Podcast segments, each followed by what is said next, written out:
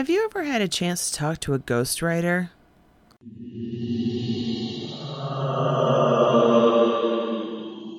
No, not that kind of ghostwriter. The sort that helps other people get their stories out. In today's episode, I chat with Kent Sanders, a professional ghostwriter. And wait till you hear about the latest book he helped write. You're going to know who it is about. I promise. Okay, here's a hint Graceland. Kent is also the host of the Daily Writer podcast and the founder of the Daily Writer Club, a membership community that helps writers build a business with their skills. I can't wait to get started, so we're getting started. Welcome to Jacqui Just Chatters.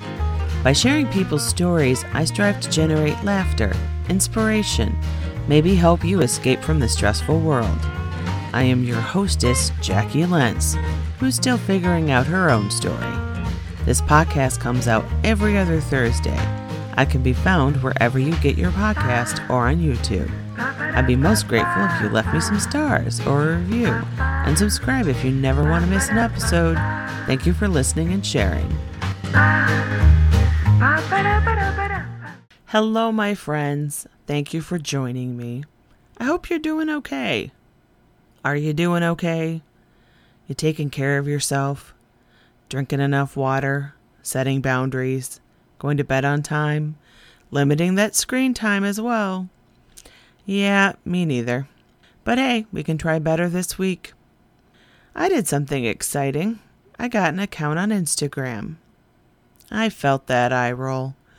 I know, getting on Instagram excited people like a decade ago, but I take my time before adopting a new technology.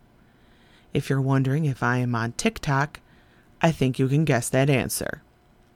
But hey, you can help this dinosaur get dragged into the modern world. Go and follow me over on Instagram. I would love to hit 100 followers by the end of March. If you want to help me out, my handle is at Jacqui Lents. That's J A C Q U I L E N T S. Okay, enough shameless begging. My guest today, Kent Sanders, is a real talker, and so am I. Let's just say I left quite a bit of our chat on the cutting room floor, but even with those edits, it still was a lengthy piece. Result, I'm cutting it into two parts. Yes, again. Without further ado, on to my conversation with Mr. Sanders. My guest today is fellow Gen Xer Kent Sanders, a man who I can only assume does not sleep. He is an author, a ghostwriter, a teacher at St. Louis Christian College, a podcaster, a husband, and father. He plays guitar and recently ran a writer's workshop. Okay, I need a nap after listing all this. like, welcome to the show. And how the heck do you do all this? Well, first of all, thank you for having me on the show. So, I actually am no longer a professor at St. Louis Christian College. Uh, I haven't been there for a couple years. So, I, I must have either not updated my bio on a website somewhere, which doesn't surprise me, um, or I sent you probably some some something that was a little outdated. But anyway, that is one job I don't. It's on your website. You might want to change that. Oh, FYI. Yeah. So anybody who's listening, who's like looking looking to your guest today for personal branding, don't take my don't follow my horrible example of not updating my bio on my website. I'm actually getting ready to redo all that stuff. But um, but yeah, all the rest of it's pretty pretty accurate. Um, I write, I ghostwrite, I do play a little bit of music, I do podcasting, and I run a membership group. So it sounds like I'm busier than I really am. But uh, but I, I do like to stay busy, though. I have to be honest with you. I like having multiple things going on. How do you make time for you? That's a that's a really good question. I would say uh, that, that's a really good question. How would I answer that? I write typically in the mornings. I try to in the early mornings. Uh, I don't do that every single day in the early morning, but I always try to do that. Um, but then in the evenings, um, you know, I typically go for a run. I'm have at least an hour in the evenings where I'm just kind of doing some fun stuff, like like putting together models or watching a TV show with my wife or whatever it is. So I have plenty of time for myself, but I also operate on the idea that you sh- eh, all things being equal, you should try to do work in your life or have a career that energizes you. Therefore, you don't need to always escape from it by doing lots and lots of crazy hobbies or, you know, watching five hours of TV a day or, or whatever it is. So I don't really need to run away from that in, in the same way that many people feel like they have to run away from their day jobs. That went a whole different direction than I was really thinking, but I guess that's kind of how I feel. you live to work. There are two types of people those who work to live, that they don't necessarily like, I find like, they don't hate their job, mm-hmm. but it's just, it's something they do. And then the rest of the time, they get to do the things they really love.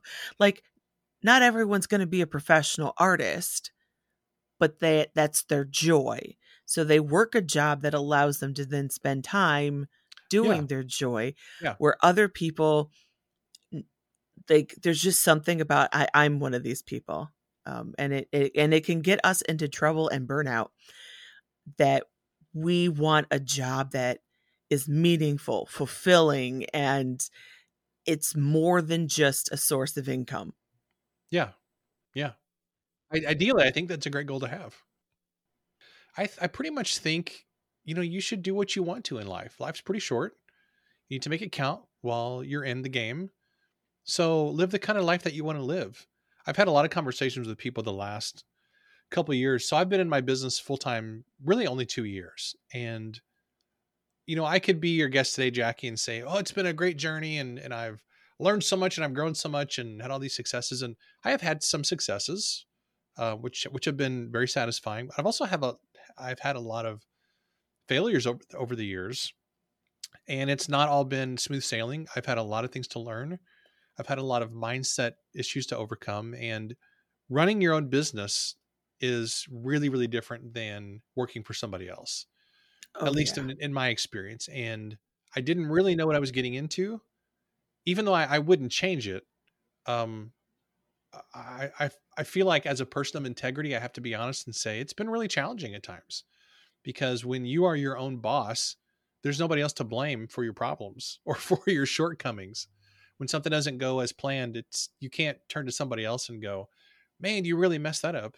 It's it's you. You know, you're the one calling the shots and running the show. So, and you're responsible for finding the solutions. Yeah, like that's which a, is, is the biggest. It's a the biggest blessing, but also the biggest curse because the solution is right there at hand. You are you have to be the solution to your own problems if you own your own business or you have to get solutions from somebody else who you hire or consult with or whatever.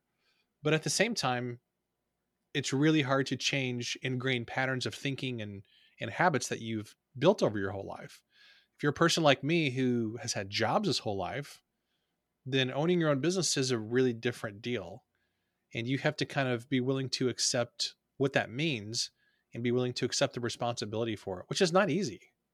No, no. But, you know, there's really only two choices that you have. If you're not independently wealthy, you either have to work for somebody else or you can work for yourself.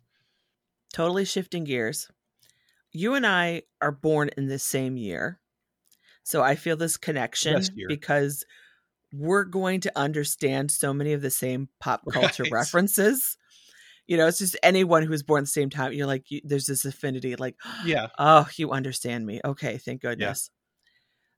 Yeah. Now, like you i'm probably know what it was like to send out for one of those prizes or product things from the cereal box mm-hmm. and that endless wait for that thing to come back to you you know it was like 6 to 8 weeks at least before it got back to you did you partake in those i don't know if i sent stuff out of the cereal, but I did read a lot of comic books as a kid.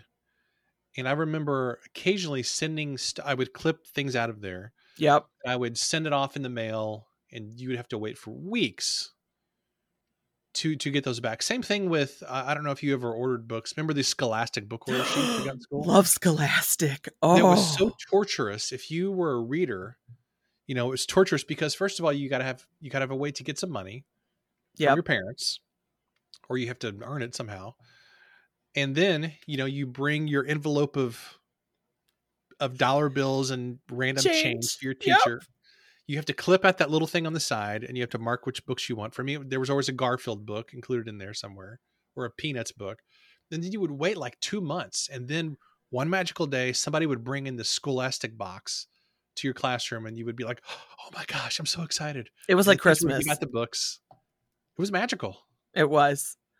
I I love Scholastic Time. That was Oh, it was, fabulous. was a blast. I guess they still do that.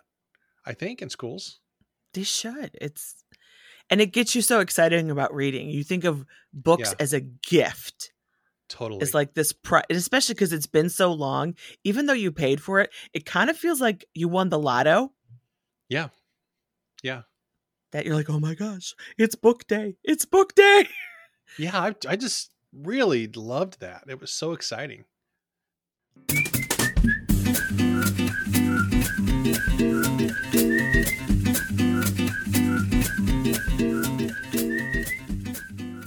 One of the hats I previously listed that you wear is that of author. And you've written your own book called 18 Words to Live By. Mhm. What inspired you to write this book? So this was the summer of let's see, this is 2023 when we're recording this. This was 2021.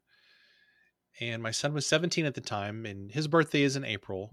So in the summer of that year, the few months after he turned 17, it just kind of dawned on me one day that, oh, he's going to be 18 next year. Now, of course, I knew that already, but there's something about the realization that your kid is going to be 18, you know, officially an adult, where you go, oh, they're like going to be 18 next year, meaning they're going to be an adult and they're probably going to be moving out and they're going to graduate and all that. So I just wondered, what could I get my son for his birthday that would be really meaningful? And so I just started thinking, and and it dawned on me one day. Well, I'm a writer. That's the main thing that I do. So why don't I write him a book? At the same time, knowing an 18 year old is not going to be that excited about a book, and it's not going to be something he's going to appreciate until he's probably 40. You know. So I decided to write a little book on basically the most important values that I wanted him to carry with him throughout his life. And I, I just sat down and I just started listing ideas and and thinking of what are the things that I would really want to impart to my kid. And what are the, the main values that I have tried to teach to him? What are the main values that I have tried to live by? And I made a list of probably 30 or 40 different things. And then I just kind of whittled them down to 18 because I thought, well, 18 is a great number. He's going to be 18. And so I just kind of connected the dots there. And then that's really how the book came about. And now I'm working on the follow up to that, which is called 19 Reasons to Keep Going. The idea being every year for his birthday until he's 30, that he gets a little book from dad as his main gift for his birthday. Oh So that when wow. I'm dead and gone, decades from now, hopefully, that he'll have something that he can hopefully treasure and that he can pass down to his kids and grandkids.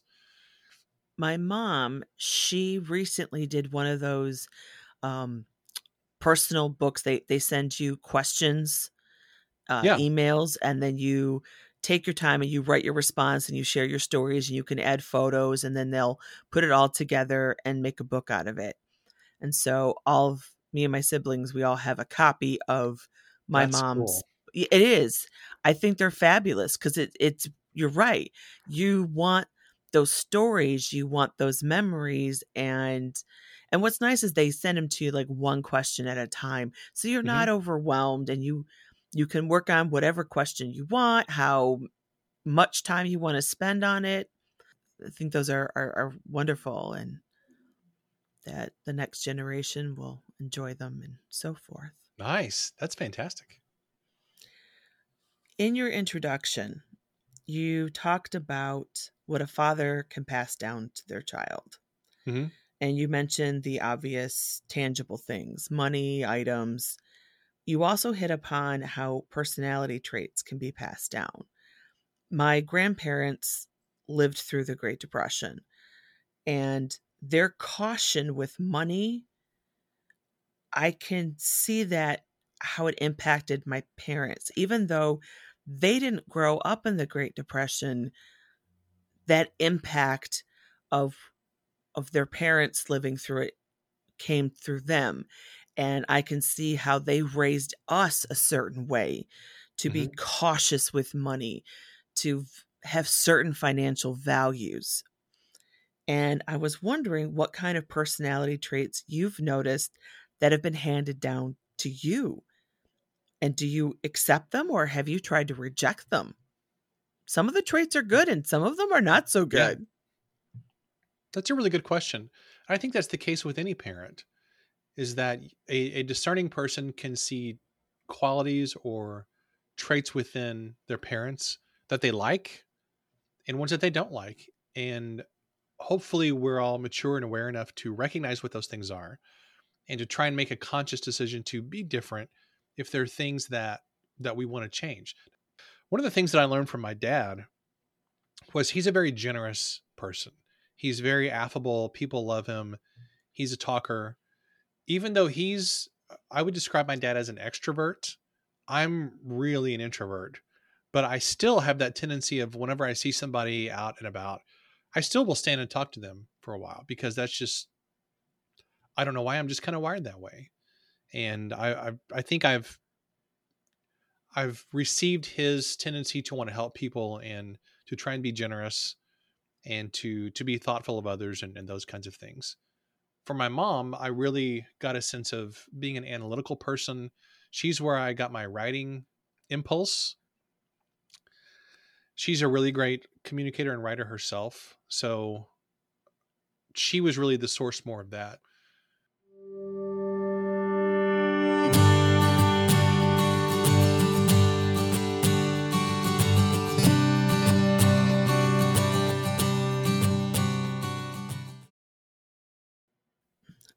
On page 11 of your book, you wrote that it is useful to live by a set of values. When did you realize that you had a set of values? I think there have been different manifestations of that probably over the years.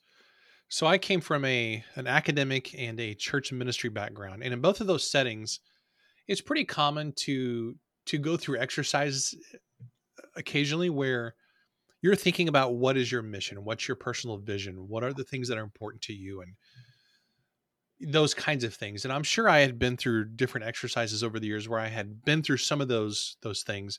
And I'm a very introspective person. I've always been a journaler, so I've always intuitively kind of thought about the things that are important to me and I've tried to dig into those things and why is this important and why do why do I keep making these mistakes and why can't I get this thing right and and why did this thing succeed or this thing fail? I've always asked those questions of myself all the time but it really wasn't until i did this book that i consciously sat down and, and thought through what what to me are the most important values that i have tried to live by. And i think that you can look at that from two sides. One is that you have to sit down and identify what are the things that i am already practicing. In other words what am i already trying to live out but at the same time, I think that also empowers you to do better in those areas where you sit down and you think, well, I consciously want to aspire to these other things, or maybe I can improve in these different areas. So the act of sitting down and thinking through your personal values, I think it has a way of helping you to to understand yourself better and why why you are the way you are and where you are in life. But it also has the sense of it, it kind of propels you forward to think, okay, now that I have identified this group of values, I, I want to aspire to these more in my life. Like, for example, the very first thing in the book is chapter one is on responsibility. And that's something I really believe very strongly is that you have to take responsibility in your life. You can't blame other people for where you are or the things that are frustrating to i mean there is a sense in which you can blame others because other people do impact us but ultimately you have to take responsibility I really responded to that chapter on mm. responsibility. Mm. And it got me thinking about the limits of responsibility. Because I agree with you. I think we need to be proactive about owning our own crap. Yeah. The good, the bad, you know, like this is mine. But there's also the problem of like like a lot of teachers I have problems with being a control freak. I want to control everything and there's a problem. Your responsibility has to stop at a point. You have to recognize, okay, all this stuff out here, that's not my responsibility. It's not mine to control. I can't control how somebody reacts, how somebody feels. That's not my purview. Well, I've heard it said, and I, yeah, I think this is a really good, good conversation. I've heard it said before that if there's a problem that you can't do anything about, it's not really a problem, it's a fact. And I've thought about that statement many, many times over the years, and I think that's really true because you can have something. Okay, for example, um, the office where I am, the person who's next door to me, I'm trying to choose my words carefully here. The person who's next door to me, uh, maybe I, I shall not reveal where I am, is a counselor. There are two or three days a week where, for a couple hours, she has clients in there. A couple of them are really loud. This happened to me on Friday, where it was really hard to concentrate. Uh, apparently, I can't get away from loud noises. Where um, they were really loud because the walls are not really thick. You know, they're just drywall. And I was like, okay, I have a few hours a week. It's going to be kind of a distraction. So, what can I change? Can I change my location in this building? Not really, because I'm already here. They've already assigned to me this specific office. Can I change her hours or her clients? No. But what can I do? Well, I can either go home for those couple hours and work, or I can put in headphones and I can work. Those are really my two options if I want to continue working. And so I just chose to put in my Air AirPods and have some white noise going during that time. And that was my solution to it. And I think that's how you have to look at life. Can you change this other thing? Can you do something about it? No. Well, if you can't change that other factor that's causing you problems, then you're the one that has to adjust or change. Either that or you just have to put up with it, whatever it is. Winnie the Pooh. Mr. Sanders is the name on the sign over Pooh Bear's doorway. Don't believe me? Go look it up. I just thought of this now. I, I could have asked Kent about that, which I think it's super cool to have a name connected to Winnie the Pooh. I'd be interested to know does Kent think it's as cool as I am, or is he like, whatever, I'm done with that? Anyway, okay, that was a mental wandering I had there for a moment. I had to share. Check out the second half of this interview, where Kent and I will cover how to be better listeners, what does a ghostwriter do, and that Graceland connection I hinted about earlier. All that and more is found in the second half. I hope you check it out. I'm going to put all of Kent's social media links in my episode notes, and I'm going to see you on the flip side.